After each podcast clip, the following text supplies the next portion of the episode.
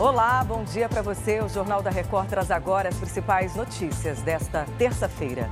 CPI do 8 de janeiro retoma os trabalhos com o depoimento de Mauro Cid, ex-ajudante de ordens do governo Bolsonaro. Em cúpula da OTAN, líderes mundiais devem reforçar ajuda à Ucrânia. É agora, no Jornal da Record.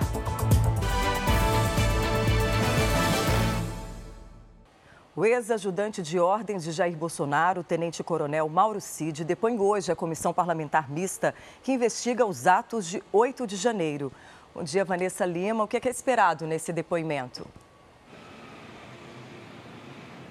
Bom dia, Patrícia. Mauro Cid deverá ser questionado principalmente em relação ao conteúdo golpista encontrado no celular dele. O aparelho acabou apreendido pela Polícia Federal quando Mauro Cid foi preso. No celular havia um documento para que as Forças Armadas agissem caso Bolsonaro fosse derrotado nas eleições. Ele poderá ficar calado, mas é obrigado a ir à sessão.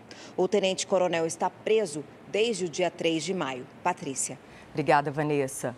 Será enterrada no começo da tarde a torcedora do Palmeiras morta em uma briga de torcidas na porta do estádio em São Paulo.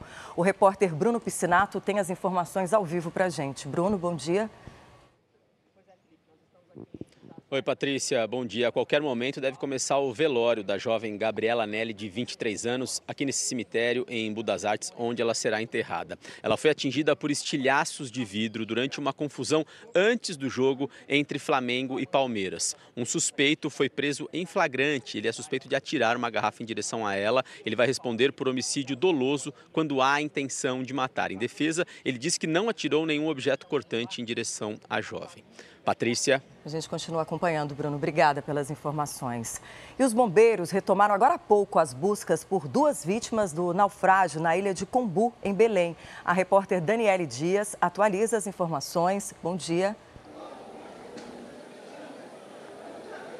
Oi, Patrícia, bom dia para você, bom dia a todos. A embarcação transportava 10 pessoas. Entre os passageiros estavam pessoas da mesma família e alguns amigos que comemoravam os seis meses do bebê que morreu no acidente.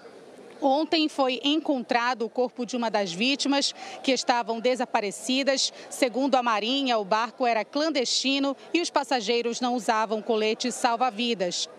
O piloto está entre os desaparecidos e não tinha habilitação. A Polícia Civil aqui do estado apura o que provocou esse naufrágio. Volto com você, Patrícia. Obrigada, Daniele. Bom trabalho para você. Chefes de Estado dos países que integram a OTAN, Aliança Militar do Ocidente, se reúnem hoje na Lituânia para discutir a guerra no leste europeu. A reunião deve fortalecer o poder do bloco e estreitar as relações com a Ucrânia. Horas antes do início da cúpula, o exército russo voltou a lançar ataques aéreos contra Kiev, na capital ucraniana. Todos os drones foram interceptados. E chega ao fim esta edição. Outras informações no Fala Brasil, daqui a pouco, às 8h40.